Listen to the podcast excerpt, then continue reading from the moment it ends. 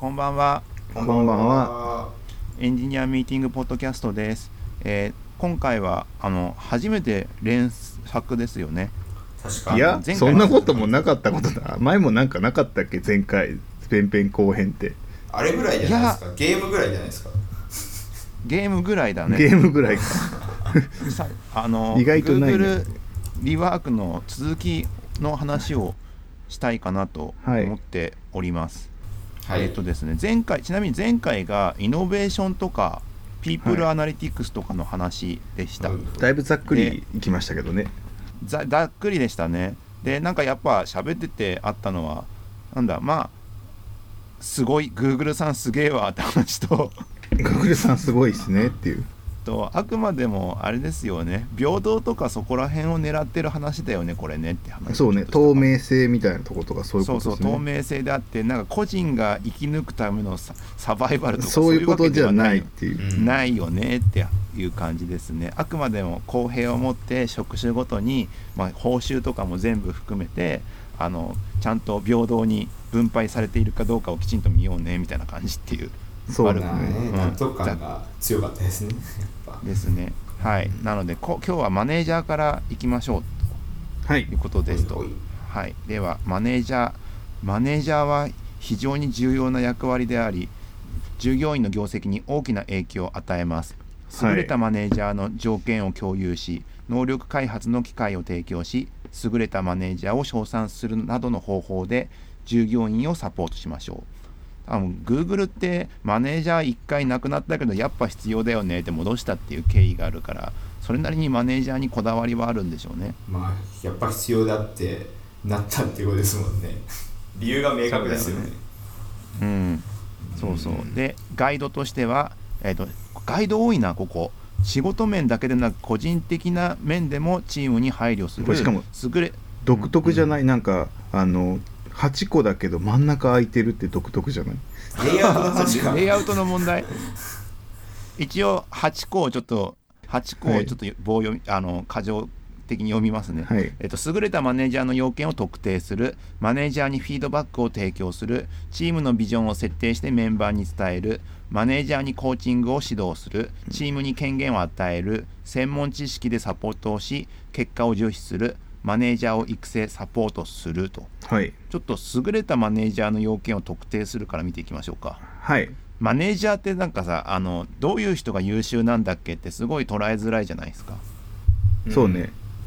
だけどもここもう Google さんはもうあの研究によってあのそれがすごいよねマネージャー組織において マネージャーはとてもインパクトのある存在であることが 研究されて証明されています怖って。ら研究してるってことはどういうことをやればマネージャーはってことが分かってるってことだもんね。そうだね。うん、で Google のマネマネージャーについての研究から学ぶと。うん。Google はグ Google では Google における優れたマネージャーの要件を突き突き止めようとしました、うん。しかし研究チームが最初に行おうとしたのはその逆を証明することでしたとうん。なるほど。つまり。マネージャーの重要性は低くマネージャーの質はチームのパフォーマンスに影響を与えないということを証明してしようとしたのです。うん。この仮説は Google の延命期に一部の経営幹部やエンジニアに見られたマネージャーはあまり好ましくないがやむを得ないもので官僚的なレイヤーに過ぎないというか考え方に基づいていました。あね、これが失敗したってところですかね。そうっすね。で結局マネージャー重要であるやっぱ重要だよねってなったと、うん。ただ優れたマネージャーの要件について分かりませんでした。そこで社員にマネージャーについて聞くことにしました、でここでアンケートを年1回に行って、うん。どういうマネージャーがあの評価が高いか？の、うん。っていう10個の行動様式を見つけましたと、うん。で、えー、とこれについては Google のマネージャーの行動規範。行動規範なんだねって感じだよね、まずね。そうだね。なんかで1良いコーチであるうん。2チームに任せ細かく管理しない。うん。3チームの仕事面の成果だけでなく健康を含めた充足に配慮し、うん。インクルーシブ過去包括的なチーム環境を作る、うん。4生産性が高く結果を重視する。5国家効果的なコミュニケーションをする。人の話をよく聞き情報を共有する。うん。6キャリア開発をサポートしパフォーマンスについて話し合う。7明確なビジョンや戦略を持ちチームと共有する。8チームにアドバイスできる専門知識がある、9部門の枠を超えてコラボレーションを行う。10決断力があると。うん。うん。すごい。どれもあれっすね。まあ確かにって感じがするよね。そうだね。まあでもこれで包括されるんだって感じだけどね。うんそうでも全部一個一個すごくない？とか言って、まあまあね良いコーチであるって言って、うん、ねあとはあとはチームに任せ細かく管理しないとかね。うん。絵とかはなんかあれですよ。グーグルの価値観とか出てそうな感じですよね。どこでもそうかどうかっていうのはう気がする。あくまでも Google のす優れたマネージャーの要件であり、うん Google これマネージャーが他の、うん、そう。他の組織でも当てはまるとは限りませんと。マネージャーなんだけど細かくマネジメントしないって書いてるんですよね。これ要するに英語だときっと、うん、細かく管理しないってことは。だから、そういうことだよね。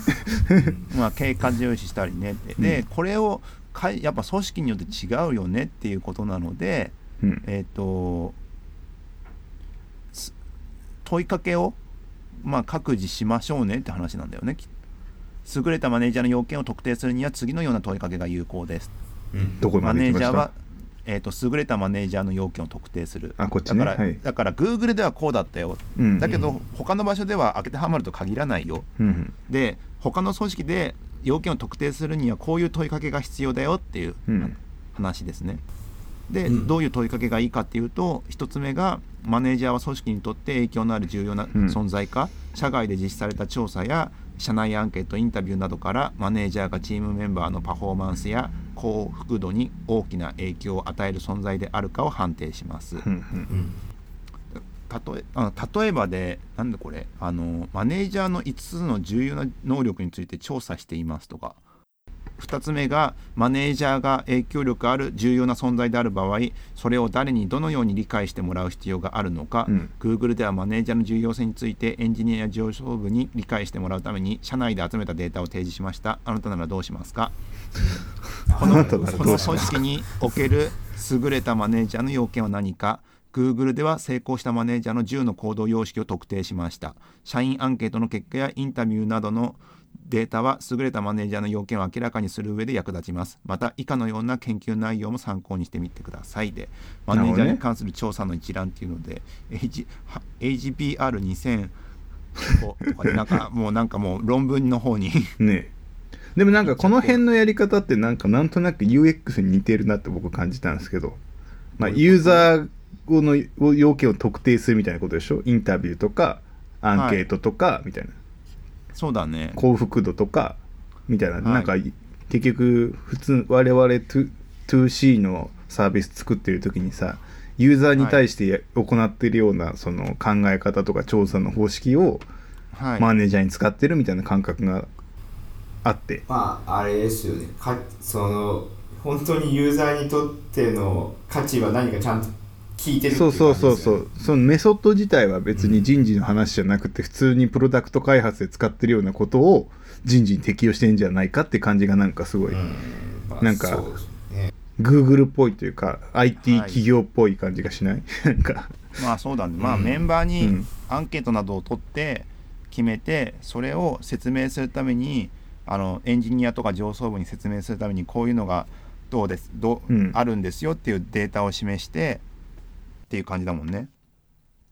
でそれを踏まえた上での優れた要件をあの行動様式におと要件を特定するだけどもあの Google はこうだったけども別にあのなんか組織によって違うよねっていう話。そうそう。だからそれ自体がだからデジタルプロダクトさうちのユーザーはこうだったけどお前んところのユーザーは違うぞみたいな感じにすごい近くないと思って、そうね。なんか、うん。サービスによってちゃうぞみたいなすごいここの文ってそのまんま使ってるんですかね？この書き方で。何？ここのとこ特定するとこ？ろうん。そのあマネージャーは組織にとって影響のある重要な存在かっていうのが、まあ、ずらーっとこう書いてあるじゃないですか、だから結構 Google ではっていうなんかその言うのがすごいなと思って、その自分の会社のことを Google ではって言って言うわけじゃないですか。いやだからそのすそうねなんかなんて言えばいいんだろう研究対象として捉えてるからじゃない？自分自身を。オブジェクトとしてオブサブジェクト？うん。かとして捉えてるのか、うん、なんかあれですよね。こうこれ聞かれると Google 感すごいですよね。やっぱ。そうなんかあ Google の社員なんだってめっちゃ思いそうだなって思いますよ。うん。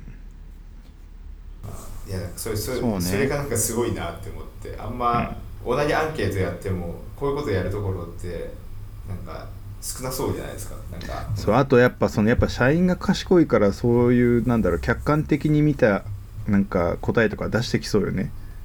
うん。なんか私は会社大好きですみたいななんかそういうなんかなんて言えばいいの？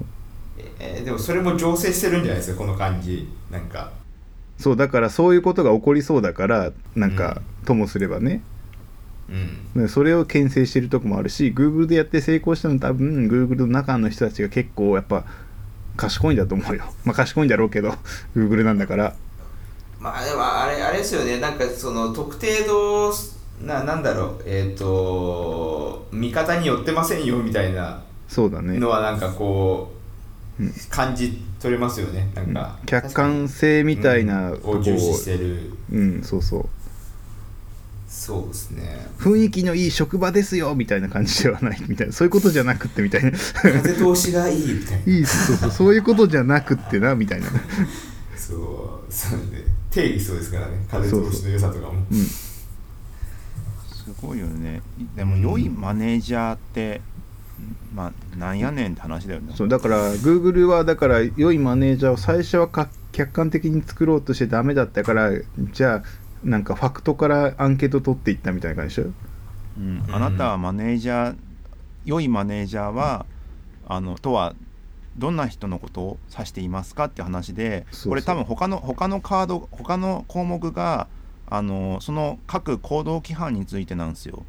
うん。ああ掘り下げはいになってくるんで、次にあのマネージャーにコーチングを指導するってところに行こうと思うんですけども、うんうんはい。まず Google のマネージャーの行動規範1良いコーチである良いコーチであるっていうところについてですね指導、でそのそれをするための指導をするとうん。うん。いう話コーなんですけど。チングのコーチングってことですかね。そうだね、うん。要はコーチコーチスポーツ選手とか元アスリートがコーチコーチによって自分の人生どんだけ変わったかみたいなことを語っているからやっぱコーチって大事だよねっていう、そうだね。イチローとかねうん。大坂なおみとかね。うん、どういうコーチなのか全然知らないけど、え？うん。ね、で一応コーチングに関連してマネージャーと共有すべきヒントをいくつか次に示しますと。はい。多分コーチングもた単純にそのもう教えるっていうよりもティーティティーチングなのこともあればファシリテーションうん。こ質問を投げかけて自分で考えさせたりするとか、うん。うんまあ、いろんなやり方あるんだけどもその中で関連共有するヒントをいくつか次に示しますとうん。書いてますね、これには。一つ目がチームメンバーと定期的に1対1ワンオンワンかな、うん。ミーティングを持ちチームメンバーの話をよく聞く。自分の考え方とチームメンバーの考え方に注意を払う。うん。うん。あアクティブリスニングを実践してうん。自由回答式の質問をすることでチームメンバー自身による洞察を促す。うん。うん。何がどのようにのように質問すると幅広い回答が得られます。ファシリテーションっぽい感じですよね。具体的かつタイムリーなフィードバックを提供する。うん。で意欲を引き出すポジティブなフィードバックと発展につながるネガティブなフィードバックのバランスをとり各チームメンバーの長所と改善すべき点を理解する、うん。急にあれですね。む最最後とかなんかわかるけど難しいですよね。ね。まあそうっすね。性格見ながらどんだけあの、まあ、ポジティブなことでも逆逆になんかネガティブなフィードバックさ、うん。ガンガンできる人すげえなと思ったりするけどね。え。いやうん。でもあれじゃないですかあの割と日本人得意ですよねネガティブなフィードバックいやー、そうだね。なんかえ営業とかのありそうな感じはちょっとあるけどうん。あのこの前の水曜日のダウンタウンでほなんか あの、はい。上上司と部下が、部下でうはい。めっちゃ叱ってる時に、あの透明なめちゃくちゃ臭い空気砲を撃 ってあの、はい。なんか臭いって言わない説みたいな やつがあったけど。どどっちがどっちが怒ってる方が？怒俺怒ってる方の後ろから空気砲で あの怒られてる方に向か向かってめちゃくちゃ臭い空気砲あの段ボールでバンってやるやつが来て、怒られてる方はってことね。そう怒られてる方はすげえ臭いんだけども、うん。叱られてるからすごいうつむき加減にいやそりゃそうでしょ。いやでも臭って言っちゃうかもしれないじゃん。いやいやいやす怒られてんでしょ。怒られてるけど。いやでもあれ言うの本当に臭いんですよね。なんかいそうですけどね。うん、っていうっていうの本をなんかっていうのをやってる時にちょうどすごい叱ってるのがあったけど、うん。そういうなんかすごい厳しいこと言うじゃん。はい。あの役者の先輩後輩とかでさ先輩が本当にそんなでいいと思ってんのみたいなこと言われたりして「はい。いえそんなこと思ってません」とか言ってる中で、はい。臭いやつ隠されてる 状況ではあったんですけどもはい。ああああいうのはなんか日常まあ場所によっては全然やってるっていう意味では日本人得意とかはあるのかもね。ああでもななんかでも得意だと思うけどな。なんかどっちかっていうとああれじゃないですか。なんかあれをやるっていうよりそのストレートにネガティブなことは言うじゃないですか。はい。日本。なんかその褒める時の方があの褒めるのが下手かもね。うん、なんかストレートに褒めないですよね。褒める時の方が、でネガティブなんかそんな気がする。時の方がなんか直してもらいたいからなんか割とはっきり言ってると思うんですよ、だってなんかなんかアメリカ人とかの方がネガティブなこと言うのすげえ苦手だなって思うはい。んそうななんんだかこう褒め褒めてはすごい来るけどネガティブなことってすごいオブラートに包んでる。ねなんかそれそうですね。それは分かる気がする。うん。だから、ねね。なんかバランス取るってすごい国によりそうって思って Google なんかたくさんいろんな国あるじゃないですか、うん。はい。このバランス取るってえ日本人だったらポジティブなフィードバックするようにすごい心がけなきゃいけないけどうん。もしかしてアメリカ人だったらネガティブなフィードバックをちゃんと言おうとか言ってすごい心がけてるかもしれないってことですよね。でその次に書いてあるやつがグローモデルによるコーチングと。グローグローはモ、デルえっと英国で開発されたシンプルなコーチングのフレームワークですと。うん。Google がマネージャーにコーチングカンバセーションについて指導するときに使うツールの一つです、うん。要はさそのフィードバックもそうだけどまあフレームワークになってるから、うん。ある程度人によって違うとかなんか抑え込もうとはしてるんだよねきっと。そうだろうね。なんかその品質になるようにしてるってことなんですかね。なんかそのちょっと、うんちょっと思うんだけどさやっぱマネージャーの方もさ心理的安全性ってすごい欲しい気がするじゃない？はい。わかる？なんかこの感じ。普通はなんかそのマネージメントされてる人の心理的安全性は取り上げられがちだけどさはい。下っ端の人のね。マネージする人の方の心理的安全性の方が実は結構負荷高いからさ心理的なね、はい。欲しいよねと思うよね。なんかそういうフレームワークに乗っかったりとか。はい。そうね、うん。一応これで、えっとコーチングのスタイルをチームメンバーのニーズとコーチングを受ける側のう受け入れ度合いに合わせて柔軟に調整する重要性を強調しています。うん。一般的に次のような場合に効果的です。チームメンバー過去従業員、うん。コーチングを受けたいと思っている。うん。話したい課題または問題を選んでいる。うん。でコーチ側過去マネージャー自分自身の過程や思い込みがないか考える、うん。うん双方向での会話をファシリテートする。うん。解決案に向けて会話を組み立てていく、うん。アドバイスをやめるタイミングを見極めチームメンバー自身に考えさせ次のステップを選択させる。うんでまコーチングモデルが、まあ、大体あ4つにあって、まずゴール目標の明確化。で求めてるものは何か、うん。その人がね。リアリティそうリアリティで現状の把握何が起こっているか。ううん。んでオプション選択肢の検討何ができるか、うん。でウィルで意思の確認で何をするか。うん。うん。っていうのを、まあ、フレームワークとしてここをちょっとあのすり合わせていくんでしょうね。そうだね。うん、だからまあいわゆるワン、うん。ワンワンとかで使えよみたいな感じでね。コーチングでね。うんだからメンバーとマネージャーがメンバーと喋っている時に自分はこういうの求めてますよ現状こうですよ。うん。であのそれをまあなんて言うんだろうな。うんなんかよくあるのがさなんだっけ理想があってさ、うん。アズイフだっけ？うんアゼイフ。理想があって現状があってその差分を明確にして次の行動をどうするかみたいな話うん。とかも、あるがありがちなやつね。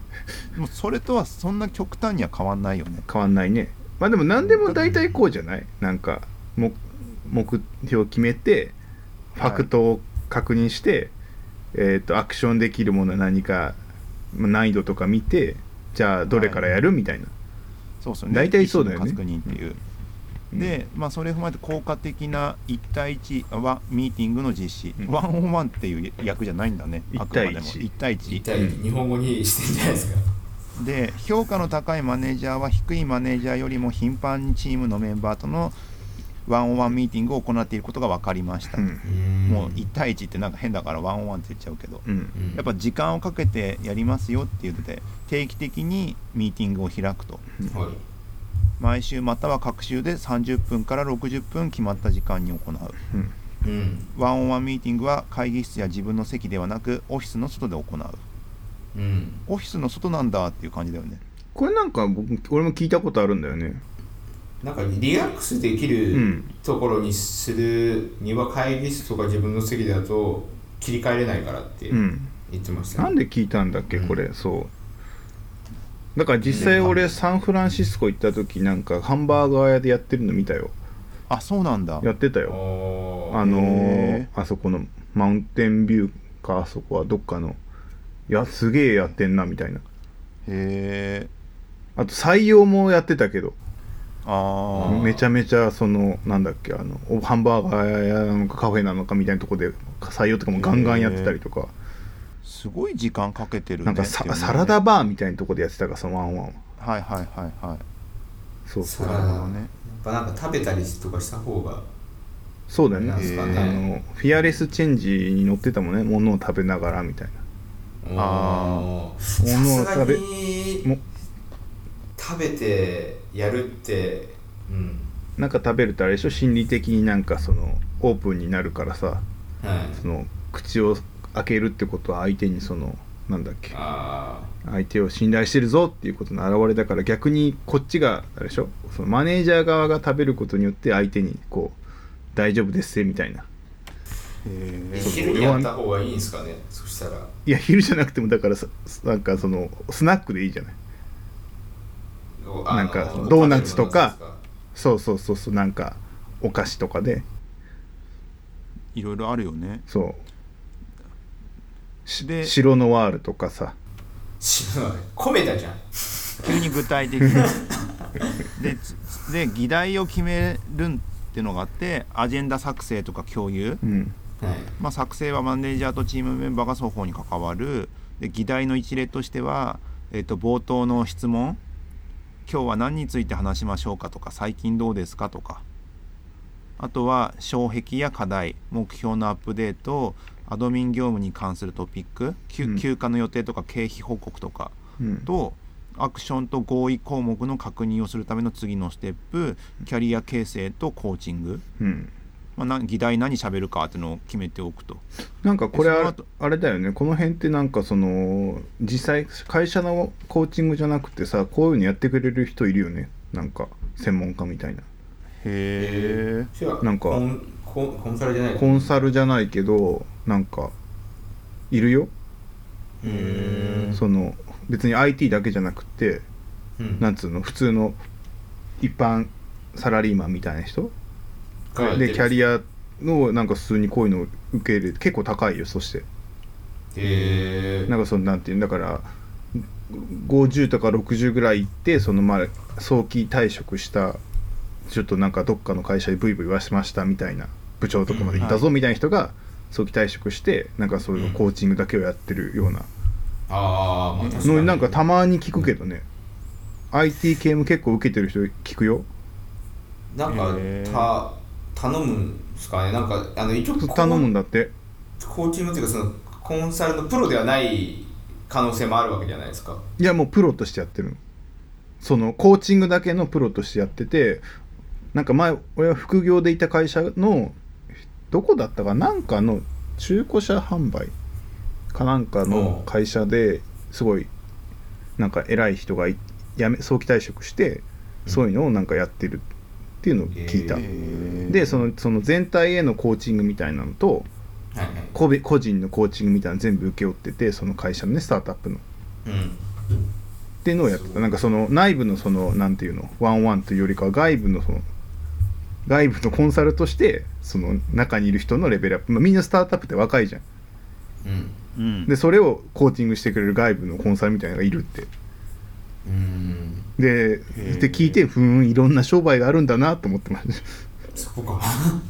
うん。あなんかそうそう副業してて今日はなんか一日そのコーチの人になんか合宿みたいなんでずっと講義とか聞いてなんか面談とかする日なんですとか言ってた時があったから。あなんかでもあれですね。その1対まあ1対っていうかワンワンワンワンをこうどうやるのがいいのかみたいなやつは体体験をこうしたいですよね。そうだからこれ Google は作ったんじゃないの？こういうの。あいや。プレートがありますね。そう。うん。1対1で会うっていうのとこがあって一応項目一対一そりゃそうだろみたいな。うん、開始時刻と終了時刻を守るできるだけアジェンダにち従う、ミーティングに集中する意見を求める。うん。これまでに私がしていないことで何かできることありますか？うん。もっとうまくあるいはもっと頻繁に行ったことがいいことありますか？やるべきことと次回のワンオンワンミーティングで話し合うことを確認する。うん。他に何かありますかと尋ねる。もうすぐ使えるねこれは。とか言って。でテンプレートもあって、うん。そのテンプレート見てるとやっぱし日付とそのマネージャーのアジェンダうん。あとメンバーの、まあ、アアジェンダうん。があってそれを話すみたいな感じになるんでしょうね。うんすごいね。これなんかこのテンプレートもすごいね。なんかそのなんか糸なんかが書いてます？ね一なんだこうサンプルだよね。1枚にこう全部書いていくんだね。そうね。あの議事録って。事前に書くんだ。事前に書くんだね。そういえば。これえ事前にかかこれアジェンダあがあなるほど。アジェンダがあってそう。あでアジェンダはチームメンバーと一緒に作るって書いてるからね。これがアジェンダで議事録もここに書くのかな？まあそうじゃない。でこれ上から最新だからさ。うん。それがこう積み上がっていくみたいな感じなのかな。えうん。アジェンダをそのチームメンバーと決めてみんな同じアジェンダに従うんですかね。それともいやこれは個別でしょ？そその人のめその人ってことじゃないそうでしょ？こそのこうん、そのあくまでもワンオンワンだから、これ漏れちゃダメでしょ？うん。意味ねえよそれみたいな。あいやいやアジェンダはあれじゃないですか。なんかまだ漏れても大丈夫な可能性はあるじゃないですか。まだ実際話したことじゃないから、あまあとはいえなんかあれじゃない？やっぱその個人でなんて前回の前回の終わりに次話したいこととかがか人によって違うわけでしょ？あん。まあだからこれは多分そ個人用じゃない？でその人対人あたりでこうバーって議事録。これはあれなのかな？両方で書いていくってことなのかな？その1対1の相手とマネージャーが一体どっちが書くんで書かないとあれですよね。あの合わないですよね。ねうん。まああのある程度フレームが決まっていて、まあ、これ、まあ、やってなさそうなことっていうのは、まあ、アジェンダを一緒にあらかじめ作っておくというのとぐらいかな。あと時間を結構30分から60分。うん。結構ちゃんと取る時間を取るってことをやるっていうのってさ多分マネージャーあの一人マネージャー1人あたりにつき何人つけるのが限界かっていうところによってさ、うん。できるできないが決まってきそうだよね。うん。だって10人マネージャーマネ1人のマネージャーでさ20人とかある組織とか普通にあるじゃん。うん。はいはいそうするとさ1人60いさ30分だとしてもさ毎週やったら10時間使われるわけで、ねつい最近言いましたよ。3ヶ月かけてワンオンワン終了したっていう。あそれ聞いたことある俺も。聞いたことあるじゃないですか。それ聞いたことある。知ってる人だわ。知り合いだわそれ。すごい、まあ、かかります、まあ、10人でも毎週とかやったら多分それだけで終わっちゃうんじゃないかぐらいですけどね,、うんそうね。のむしろい60や分で設定まあでもそれがマネージャーの仕事ですよね。でも Google は制限設けてるでしょ？1マネージャーあたりにつけれる人の数って、まあピザピザルールなのか分かんないけどまあ大体そうだようん。ね6から8人まででしょ？うん。8もいるのかな？8が限界って聞いたけど俺。うん。なんかそんぐらいは。1チームは8人でもあの つい最近見たやつ兼兼務の兼って書いてあって、うん。あのなんだあれだ6チームぐらいに入ってる人いて。いやダメです。それ意味だから それ意味ない意味ない。兼務だと OK みたいな。裏口じゃないから。で8人しか1人の人に対して8人ぐらいしか見れないよっていうルールなんだからさ。兼務 だからセーフ。組織図的にセーフとかじゃないから。いやみたいなと思って兼務で兼務で何かやろうとするっていうのはちょっとさマネージャー形式なところがちょっとマネージャーもそうだけどさ、うん俺それはねよく言ってるよ兼務は。よくあるよね、うん。そういうのね。マネージャーはねそうそうギリセーフだけどあの責任者は兼務しちゃダメよっつって絶対、ああ、うん、どっちが責任なんだよみたいな。ーだからね。うん。まあねマネージメント責任持ってないマネージメントってなんか変な話だいやから、ね、なあの事業の責任者ね。事業あ事業ね。事業のまあまあ責任者と普通のなんか組織のマネージャーは違うじゃない。事業の責任者がさ兼務しちゃうとさなんかうん。バランスが崩れるというかさ AB はい。持ってたらさ A の方にはい。すごい集中しちゃっててさ B がおろそかになるっていうのしょっちゅう見てるんだよ。はいはいやっぱり。はい、せやっぱ責はい。事業責任は難しいってと思って。まあね、でこれえっとあれですよね。なんかこれ全部をなんかちゃんとやろうと思うとプレイングマネージャーって結構ありえないね。感じになりますよね。あでそれで専門知識でサポートし結果を重視するっていう項目に行きましょうか。うん。あのチームをサポートできる専門知識があるマネージャーはチームの信頼を得ることができますと、ね。このなんかでもプレイングマネージャーあの香りを出してるような感じのとこかろで、な？本当かな？一応こ一応行動規範としては生産性が高く結果を重視するとチームにアドバイスできる専門知識があるという2つに紐づいたところの話になりますと。で、えー、と Google の調査によると効果的なマネージャーの多くはチームが具体的な成果を上げられるようにサポートすることを重視しています。また担当案件の緊急性とともに何が一番インパクトのある成果をもたらすのかを理解した上で判断を下します。マネージャーの重要な役割の一つはチームメンバーに起こり得る障害障壁を予測し取り除くようにサポートすることですうん。あとは専門スキルを持つマネージャーはチームメンバーに寄り添ってその力がを発揮することにより信頼できるアドバイザーになります、うん。これによって自らのスキルを向上し続けられると同時にマネージャーが単なるリーダーではなくチームの一メンバーであるという重要なメッセージを伝えることもできます、効果的なマネージャーは自分はチームのために働いているのでありその逆ではないことを自覚しています。ある Google 社員は自分のマネージャーについてじ次のように語っています。成果を上げるために必要なことを全部員が行われるよ行えるようにサポートしてくれます。それと同時に専門分野に関する知識もとても豊富なので必要があればチームが問題を解決するのを手助けしてくれます。うんそもうあれですね両方できるっていうね。でもなんか世の中というかさ我僕我々の見てる範囲だとこういうのがいわゆるマネージャーとして呼ばれるよね。なんだプレイングマネージャー。本当マネージメント専門家のマネージャーというよりかはこの兼務というかそのチームなんだ？そのジャンルのリーダーみたいな。なんかそう。うん。なんかこれがいわゆるよく見るタイプなんじゃない？ね。そそうね、うん。一応ここここでは2つの話あ話題にしてるからまず生産性の話、うん。結果を重視して生産性を維持するってところではチームには常に結果を重視させるチームにより優先順位付けをサポートするうん。障壁を取り除く、誰が何に取り組んでいるかを明確にする、うん。懸命に働きチームの指針となる、うん、もうすごいね、まあ、ここはまあ普通にね。普通というかまあそれでも立派、うん。それだけでも立派なんですがみたいな、うん。でチームとともに働くことで生産性を上げる、はいでこれについてはチームの方あの傍らで懸命に働くうん。傍らだってのかな。で問題点を把握する専門知識とスキルを生かして問題解決をサポートする。うん。いやーないね。なんか間違いないけどうん。すごいね、でちえっ、とこれこれは前にさあのーなんだっけあの本。ど忘れちゃった。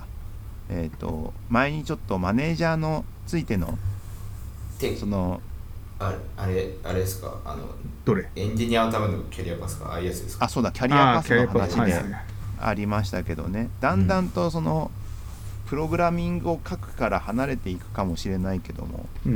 うん。それでもやっぱ一つのことはちゃんとやっとかなきゃいけないよねって話とかあったと思うんですけど、うん。うん。まあ、いざという時にチームで課題を抱えていたらそのサポートに入るっていうね。そうね。うん。そういうのはやっぱ重要だよねっていうところ。うんだからあれですよね。マネージャーになるからといって別にプログラミングとか技テク技術的なスキルといいますか、うん。そういうのは勉強しなくていいわけではないよね。わけではない。うん、いやでもどうなの？これがあるとすごいなんだっけいいいよってなことでしょ？専門知識があるとその信頼性を得られ信頼を得られるよみたいな感じでしょ、そうだね。うん、Google でもやっぱそうなるんですね。なんかそのあれじゃないですか。なんかよくあるのってやっぱ自分よりコード書けないとマネージャーとは認めれないみたいな。でもだからだからさっきの言葉にしたんじゃない要件を。あのそういう人たちにとなんだろう。本当にマネジメントじゃんだけうん。は無視して、え技術で突破する人たちもいていいけどマネージャーっていうのはこういう要件があるからこういうことやってくれてるんだぞっていうのを明文化してるわけでしょ？うん。多分そ両方のためにやってんじゃない？それは。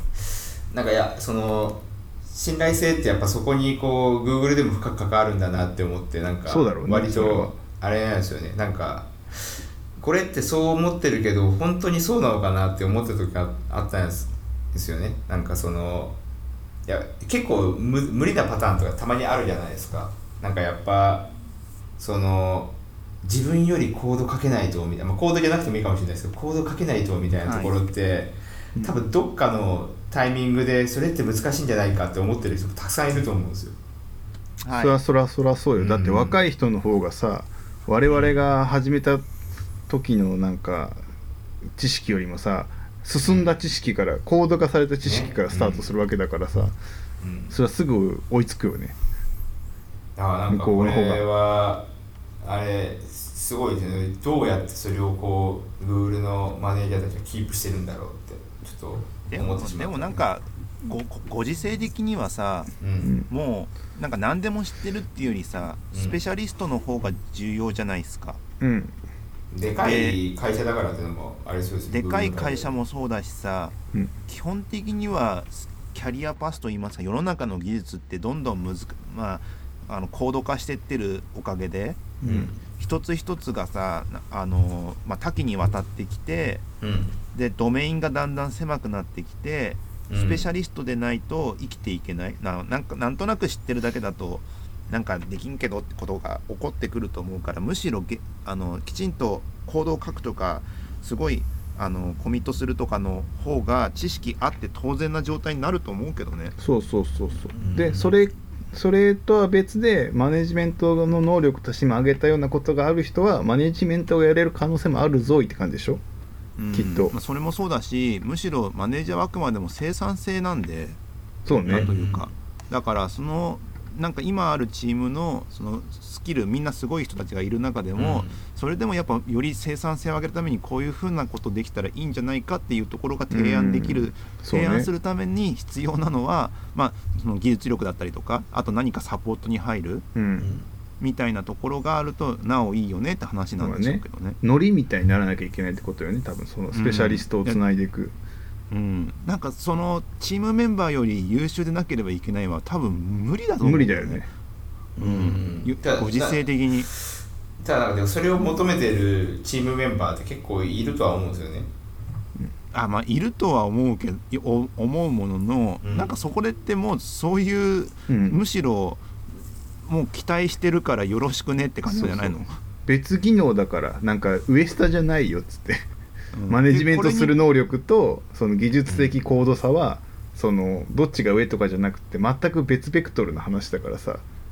いやまあね。別ベクトルだって思ってるよーっていうのはあれじゃないですか。人人によって変わるじゃないですか。その別ベクトルだと思ってない人もいると思うんで。でもこうやってね Google がうん言葉にしてくれたら別ベクトルっぽいじゃない？俺はこれ向いてねえなって思うその高度なコーディングがすごいできる人は思うと思うようんまあ、そ多分そでこのう別ベクトルだって思わない人って多分これ読まないと思うんだよなって思ったんですよね。でこの次別なところ行きましょうか、うん。でこれで次にチームに権限を与えるって話がに行きますね、うん。でこれは行動規範で言うとチームに任せ細かく管理しない、うん。要はあのね基本的には任せるんだよね、うん。うんきこの Google の行動規範、マネージャーの広報規範、うん。でそれによるでマネージャーに行った調査によると効果的なマネージャーはチームに権限を与え成長させ伸ばすためには4つの行動をとっています。うん。細かく管理しない自由にやらせつつも必要に応じて助言する難しそう。チーム チームに対する信頼を明確にするチームの成果を周囲に伝える。うん。うん。でえっ、とまあそれぞれでて適適用状況のアセスメントやコラボレーションをしていくと、うん。そのアセスメントね、アセスメント。うん。うん。状況のアセスメントや、まあ、適用。うん。このチームメンバーにはどのようなマネジメントスタイルが効果的かとかうん。あとコラボレーションでこのチームメンバーが職務を遂行するにはどんなサポートが必要かとか、うん。うん。マネージャーのサポートか他のチームメンバーかみたいなところをきちんと考えながらやっていくみたいな感じのことを考え、チームに権限を与えて信頼関係を構築していくと、意見を求めたりアイデアや知見を求めたりフィ肯定的なフィードバックを行ったりうん。あとはリーダーを育てたり。うん。あとは各チームのメンバーを伸ばしたり。うん。チームメンバーにコーチングしたり。うん。オープンなコミュニケーションを推奨したり。うん。チームメンバーへの信頼を示したりうん。すると、うん。うんすごいはしょってはいますが。もうスーパーマン、まあこれでなんかコードもかけて言われたら死んじゃうよな本いやいやいや。当死んじゃう。いやなんかこれを求めてんだろうね多分ね、うん。まあ普通にね。普通に。頑張ってやってねっていうのが、まあスキルとしてそうね。その、うん、求められてることなだけな気がするけどね、でもあれですよね。ぜ全部がこうできてる人がそのマネージャーになってるっていうよりいいマネージャーの像を作ったらこれになりましたってことなんですよね。そうそうそうだよねそうだ多分この中でもどれが得意とかどれが苦手とか多分あるとは思うんですよ、うん。とはいえまあきうん。あれですよね。なんかこの前のそのエンジニアのキャリアパスをこう読んでる時と同じ気持ちになるなと思って。どんどん難しい。これは無理かも。そうそういやあのマネージャーとかこういう類とかってきっとそうなんですよね。まあ無理だこれっていううんやつぐらいなことを実はすごい求められる。で次がねえっ、とね上手に任せる。はい。要はいろいろとうん。うん。適切にプロジェクトを任せるのは時として難しいものです、うん。うんただ、えー、と効果的なマネージャーほど権限や責任意思決定を個人やチームに委ね仕事を任せる傾向があります。うん。うん。でまず目標を見据えるどういううん。最終目標が何かっていうところをきちんと決めてどの部分を任せられるかうん。を伝える。あとは自身を見つめる。うん。任せられない仕事をちゃんとあのしの種類とその理由をちゃんと考えてる。で次に適任者を見出す。うん。うん。ででそれを踏まえた上で委任をする。業務の概要だったり新しい責任についてだったり質問をちゃんと聞くとか、うん。あとはチームにどういう影響があるかとか、励ましたりあとはチェックポイントとか成果物とかをきちんとあの定義したりうん。して委任すると。うん。うん。で、えー、とそれそれ委任した後に連絡を取り合って最初のチェックポイントの確認をしたりする。うん。うん。で最後に感謝の念を示す。飲み会かな？それは会社に属されてますね。ええでもそうじゃない？飲みに行くんじゃない？でもなんかこれはさよくあるマネージャー像のさまあテンプレみたいに見えるけどさちゃんとこうやってしてくれるとなんかなんか心安らぐというか心理的安全性が下がるよね、まあまあまあそうね、うん、うん。心理的安全性が上がる？下がる下がる。ね。これがあってそマネージャー側がねこれにこれを見ながらマネージャーが誰に委任してよああ誰に任せようかなっていう時にこのチェックこれがマネージャー側のチェックリストになるじゃない？はい。だからこれをチェックしつつ任せるっていうのはなんかちょっとあれじゃん？気持ちが楽にならない？え安定性上がってない？それ。え？安全安全あ安全性は上がってる。安全性安全性は上がってる。上がってる。がるんだろうって。安全性は上がってる。上がってる。心の負荷は下がってる。うん。うん。まあ誰に任せるかって結構悩ましいもんね。そうそうそうそう。んそこはね結構いろいろと考えるところがありますね。これはなんプラかスあれですもんね。その任せなんかストレッチで任せるみたいなこともやらないといけないじゃないですか。まあそれはそのために任せてるんでしょ。その新しいことに挑戦してもらうたうめに、ん。だからなんかそういうのとかも含めて上手に任せるっていうのはすげえ、うんいやでもね。そういうのとかじ、うん。任せていかないとさ、ううんまく割り振っていかないとさうん。手詰まりする時あるんだよねやっぱ。そう、だあのー具体的にあれだけど今できる人だけにずっとやり続けたりとか自分でやっているとさうん。スケールしないからね。普通にスケールしないし引き継ぎとかさ、うん。うん何かその人が急に抜けるとかあった時のさうん。フォロー体制とかさうんきついじゃん。うんだからできるだけあの他の人ができるような風にうん。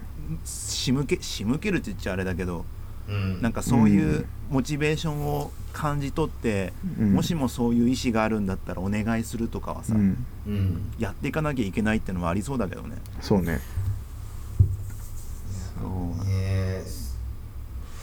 だからあくまでも、まあ、生産性上げるだからその、ね、基本的にはもうその自分より全然行動かけてお前のっていうんだったらばさうん。じゃあ任せるからっていう話でもあるからね。うん。うん。でもそのむしそのそこの領域を担当できる人が一人しかいないみたいになるとまずいからその複数人にもこう分散するようにもしないといけないね。そこは分仕事の任せ方のテクニックじゃないの？うん。うん。だって一人で単独本当にスケジュール厳しかったら多分一人で任せる可能性あるじゃん、うん。だけどもそういう先のことを考えていくんだったらさうん。あ他の人が分かるようなことも含めてっていう仕事のお願いの仕方になると思うけどね、うんうん。うん、そうね。なんか勉勉強会開くとかなんかまとめて今こうなっているってことをみんなに共有するとかやり方の話までちょっと握る話だと思うけどね、うんうん。なんか結構あれなんですよね。なんか勉強会でまあやってることが概要わかるけどやっぱまあけ結局一個その任せた仕事をこう一通り終わらないとあんまそうならないなっていうのはすごい思ってて。うん。まあ実績にならないからじゃない？うん。実績にもやっぱなんか手動かしてたものがやっぱ身につくっていうのはそういうことなんだなっていうのは、うん。こう思うからやっぱなんかちゃんと仕事としてあのメインでやってる人と、まあ、プラスで最初はアシスタントから入ってるかもしれないけどどんどん領域を広げることをこうしてもらう人とっていうふうにあのしていくのがなんか重要だからリソースが割とちょっと余剰分少しだけあるのはなんか結構必須だなとは。ああでもそれはなんかね今日今日はお、うん俺俺もワンワンししてたんだけど、うん。俺のね。うん。でその時にそういう話をしてた結局。な何においてもなんかそのなんだっけその企画とかマネジメントする人ってなんかチームのなんか、うん。なんだろう開発速度のためには、ま、パンパンまでタスクを積まなきゃいけないみたいな感覚に陥るじゃない。なんとなくね、はい。でもそれってなんか逆に良くないんじゃないかみたいな話を今日してて。うん。余剰分がないとなんかそのなんか同じ実装でもなんかもう少しうまくできるとかよくできるっていうなんか実験の余地がなくなっちゃうからうん。なんか良くないっていうの話を今日しててもっとエンジニアに余剰時間を与えた方がいいっていう話をしていた俺は。くださいって。なんかあのそうそうです。そうしそうれチャレンジできないじゃない。もうなんかなるべくもう締め切りずらせないからみたいな。これをもうちょっとこの新しいこれ試してみたいけどうんちょっと調べること多いからやめるかっつってなるじゃない。はい。そういうのはなんか成長も阻害してるしなんか歴史的不阻害あの負債も生みやすいからなんかはいちょっとは余剰を持っとくべきだ。で持てないんだったら月に2回だけプロフェッショナルデーとか作ってあげようみたいな。2回？次に。ねもうどうしても取れないって学習で取るみたいな。あとかね。あなんかそのあれ、うん。あれですよね。余剰分余剰分がこう、んないじ状態があそう。ここの前あのまああるメンバーと飲んだんですよ。あの、某 M 社の CT をやってる人とかうううちと一緒にサンフランシスコ一緒に行った人とかとあの飲んでてちょっと話してた時に、うん。あのスタートアップあるじゃないですか。でもなんか、はエンジニアの足りなさってすごいっていう話してて。そりゃそうだね。はい。で、まあ、足りないわけじゃないですか、はい。で足りない状態でまあでもなんかこう成果出していこうみたいな風にすると、まあ、えパンパンに積みたいわけじゃないけどパンパンになるじゃないですか。そでパンパンになってでえまあスピード出す時ってすごい俗人化してるから別にそれまあ最初はそれでもいいってこう思うと思うんですよね。ううん。でパンパンになってる状態でじゃあいざその誰かが跳ねられたらやばいなみたいな状態になってちょっと増やそうとするけど、一ライン一ライン全部パンパンになってたらその、なんですかね隣の人のその領域を少しできるようになっといてみたいなことってなんかめちゃくちゃ難しいなって思って。なんか今ですらなんか難しいのにスタートアップとかでやってたらももっとさらにじゃないですか。そうそうだと思いますよ。そうだと思います。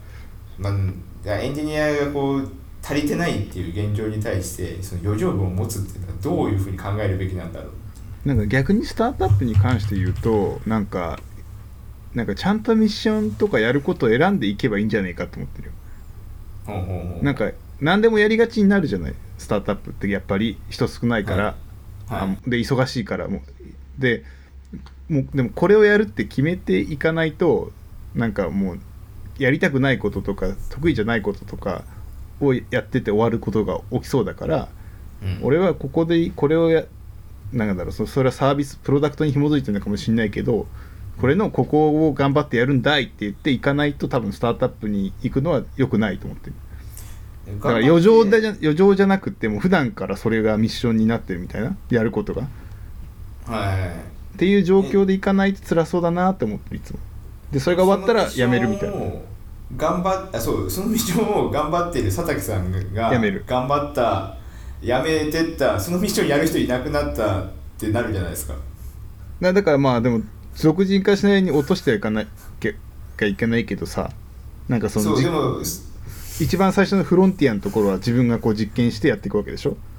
でこういう知見が得たぞっていうのは会社に置いていって会社と自分の心知識として置いていって去るみたいな感じを繰り返すんじゃないと思ってほらでもまあいやあのそういや分かるんですけどただそのさっき言ったやっぱなんか勉強会とかなんかそのドキュメントとかだと、うん。やっぱどうもこう身につかないからやっぱり一個仕事ややるやらないとなかなか難しいなって思思ったんですよ。スタートアップと比べちゃうときついよね、うんきつい。うん。かなりきつい。スタートアップの中の話になっちゃうとやっぱし予算も限られていく中でうん何を作らなければいけないっていうのがすごい完璧に計画できててすごいスモールスタートをき切れるストーリーができてるんだったらいけるかもしれないけど、うん。まあそんできてないとこも絶対多いと思う。多いと思う。俺できてないとかですね。横道それちゃうけどさ絶対、うん。あ絶対というかすごい今考えたらスタートアップでそのスモールスタートですげえ完璧にやってたなって思って僕グノシーがそれすそうだったなと思ってて。うんううん。んグノシーって最初メールだけだったでしょ。そうだね。うんメールでサブスクしたやつが来るみたいなやつでしょ。そうそうそサブスクまとまってくるだっけ？なんだっけ？うまとまってくるだけ、うんうん。であれ別にウェブページもないしさ。うん。ただただレコメンドでメールで毎日なんかもらえる。でクリックしてちょっと学習して良くなるぐらいな感じのやつでやった後にタイミングを見てニュースアプリに一気に変わっていくっていうね。そうだね。うん。しかもそのニュースアプリもさ多分スマニューが先出てああそうだっああ確かに。スマニューで刺さったぞってなってけうん。そっからそっちの自分たちのドメインに近いところに行ってエンジニアからすげえ叩かれるみたいな感じのあ あんなレコメンドやったのにメディアのななったっていうあの流れのなんか感覚がすごいなと思ってて。だからもう多分最初のニーズとか分かってて実は裏で作ってたのかもしれないけどさ。でその後にああのちゃんと KDDI だっけ？グノシーってニュースアプリ提供してるのって。そうだね。CM も打ったり、はい。なんかそういうのとかも全部戦略的にやってるあの感じで大きくなっていくうん。のとかさ、はい。単純にすげえなと思うし多分それにはさ裏ではさ、うん。あのーすごい何でもやるし人が多分何人もいたんだろうしさ。まあそうだろうね。だけどどっかのタイミングでそれが離れてさうん。普通の会社としてある程度余剰を持ってとか学習できるしみたいな感じになっていくっていうさうん。流れがうん。あるんだろうし多分その学習能力開発の学習なんて言うんだろうなんかあの余剰がないし一人でカーボーイ的にやっちゃうっていうのが得意な人もいるじゃんやっぱ。いるね。うん。らそういう人はそういう人でだしそうじゃ Google のリワークに関してはそうじゃないというか。そうだね。なんかもう少しデカめの組織に対しての話だもんね。の話だから多分状況によっては違うんでしょうね。うんであのもうマネージメントの話でね50分以上しか まあ多いんだもんこれ項目。でねでねちょっと次のテーマでちょっと最後あのー学習とあのーはいはい。能力開発のとこ行こうかなと。まあ流れとしてはそうですよね。そうだね大今のちょうどいい流れだね後藤さん。さすはがさすがっす。で学習や能力開発の機会は従業員のエンゲージメントや生産性とせ密接な関係がにあります、うん。学ぶ機会を業務の一環として捉え従業員の成長と能力開発を後押ししましょうと。今の話で言うとさ時間がねえよねって話だったんでしょ？ね。ここのエンゲージメントって何を言ってんの？仕事とってこと？ここはね、まあ、ちょっと順番に読んでいきましょう何なんだか。はい。で、えっ、と、学習にはモチベーションが必要ですと。ある研究によると学習や成長の機会を求める人は自分には生まれながらの能力しかないと考える人よりも多くのことを達成できる傾向にあるとのことです。また学習し成長する意欲を尊重する企業では従業員の自信や責任感が高まることも指摘しています。まあそうだろうな。Google でうん Google では学習について分かっている事実がいくつかあります。Google で学習に関する信念と呼んでいるこれらの事実は、現在、そして今後 Google 社員に対して学習の機会をどのように準備し提供すればよいかを教えてくれます。第一に、学習は過程であり単発の出来事ではありません。うんモチベーション、実践、フィードバックが必要です。第二に、学習の機会は日常の仕事にあります。人は困難に直面した時に何かを学ぶものであり教室の中では学習できないわけではありません、うん。えー Google 社員からは、えー日々の仕事に学びがあるという声が聞かれます。第3に学習は個人的なものです何をいつどのように学習するかについて誰もが自分の好みや動機を持っています。Google 社員は自分がどのようにしたら学習できるのかを考え自分自身の経験を形作る上で積極的な役割を果たしてほしいと考えています。最後に学習は社会的行為です。Google ではよく社員一緒にアドバイスやサポートをしたり情報交換をしたりしています。そこで Google は社員が互いから学び合い社内の人脈を広げていくための機会を意図的に設けています。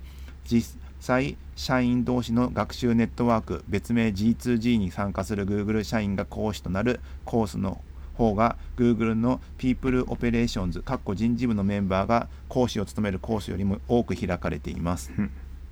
であのガイドとしては一つなんですよここ、うん。従業員間での学習プログラムを導入する。ね。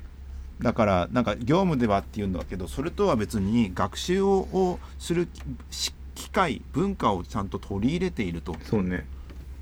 あと学習は個人でもあるからまあ個人がこれをやりたいよねって思ったところに乗っかっていくんでしょうね。ううん。だけど普段の仕事の中からみたいなこと言ったもんね。うん。うん。やっぱ好奇心を持つこと大事だよっていうところもあるんでしょうね、うん。すごいここはねまあまあですねねで学習目標を決めてうんあなたの組織は学習を通じて何を得ることを目指していますかっていうのを決めてうん。でえっ、と文化文化としてどういうふうに取り入れていくか。うんうんううんん。Google の軸ともいえる学びの哲学は学びはプロセス。学びの機会は現実の世界にある学びは個人的学びは社会的っていう話ですね。アクティブラーニングみたいな感じですよねこれ。いわゆる。うん、で、えー、と上層部の強いサポートやコアバリューに関連づけたり早めに早期に導入する。うん。そうだから新卒向け新卒向けとかね。ああそういうこと？新入社員のオリエンとかって書いてね。そう、ヌーグラーがいいですね。ヌーグラーこれは有名だよねなんかうん、なんだっけあの三角帽かなんかかぶらされる人だよね。ああそうなんだ。なんだっけあの Thanks God It's Friday の時にこう三角帽かぶらされて、その週の入社の人はね。でなんかそのみんなにすごい話しかけられたりとかなんかいろんなことを教えてもらったりとかってするみたいな、はいはいはい。だからえっ、とがだからごなんか何か新しいその分野というか技術というか。うん。うん。で仕事を任せるって話でしたけどそもそも興味とかを前提にしてそのブートキャンプだったりとかそうね。なんかそういうことをやってるってことだよねこれねそうそうそう。これでも興味とかね仕事に対してこういうことを知ってればこの仕事できるかもしれないって情報が分かっていてこれやってみたいと思えるかどうかだよね。そうねまあでも Google 来る人はみんな学習は好きでしょう。なんかそう思うんだけど。そうね。大前そう提にそれそうはそうじゃないとありますよね。来れないでしょう。いけないでしょそこまでって。でもさ会社よくある会社ってさ、うん。結構その従業員というか社員にさうん。うん。成長を求めない求める。ねまあそりゃそうでしょ。成長を求めるんだったらちゃんとサポートしなよっていうのもあるじゃん。そうだね。なんかあの投資なしに成長してほしいって思ってるパターン多い気がします、それはさすがに無理じゃん、うん。うん。いやでもなんかあありません？なんかそういうの、うんうん。その。いやもう普通にだからそれってただの経験値だもんね あの子供でもできるわってやつじゃん。身長が伸びたみたいなやつでしょ？うんそうだね。子供子供が身長が伸びたっていうあそれを成長だって言うんだけどさ、はい。いやそうじゃなくてちゃんと新しい未知のものを任せられることによって新しい気づきがあって新しい知識を得て次に生かせる状態にするのが多分成長でしあの本当の社会人の言ってる成長ってそれだけどさ、うん。意外とその成長がただのなんかあの背伸びたなのか。うん。いやーでもなんか日本のなんかそういう会社だと背伸びた系だったんじゃないの？昔とか、うん。終身雇用の中ではまあ何年か経ったらなんか部長とか、なんか係長とか部長とかなってくみたいなのってそういうことなんじゃないの？まあそうだよね。あれとかも実はそうなんじゃない？なんかあのこの間も炎上してたあの天ぷら屋のしなんだ揚げられるようになるまで10年見てるとかさはい。はい。それもなんかそういう感じに近いような気がする。てかなんかんちょっと逆かもしれないけど見てたら学べるみたいな。いや教えてあげれば早いんじゃね？みたいな。いやそれはねいやもう本当にいやそれは裏でやってるかもしんないじゃん。練習してしてなんかあの師匠からこんな天ぷらじゃダメだって言われた結果捨てられてね。天ぷら 熱い。天ぷらでバシャは熱い。やけどしちゃうよ。でそれで結果的に10年間見てるだけになってる可能性もあるんでそれはまあしょうがないとしてまあまあ分かんないけどね詳細はね、うんうん。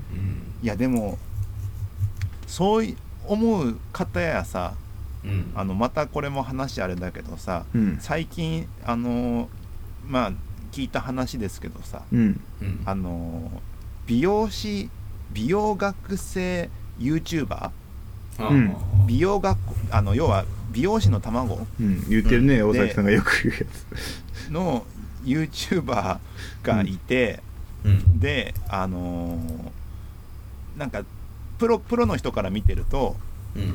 もう下手もう YouTube で今日はカールやりますみたいな感じで、うん。YouTube やってんだけどまあ下手なんだって、こんな持ち方でやけどするよみたいな感じだと。あだけどもそれ見てコメントで「ああすごい可愛いとかやったりしてるんだって、うん。でそれでそのその美容学生がどっかの美容室に入って、であのまあ YouTuber だからさそれなりに再生数も稼いでいるおかげで、で学生から最初美容室に入るとさうん。最初シャンプね。ーカットじゃないじゃん、うん。はい。でシャンプーなんだけども、はい。そのシャンプーをしてもらいに客が来るんだって、すごい、うん。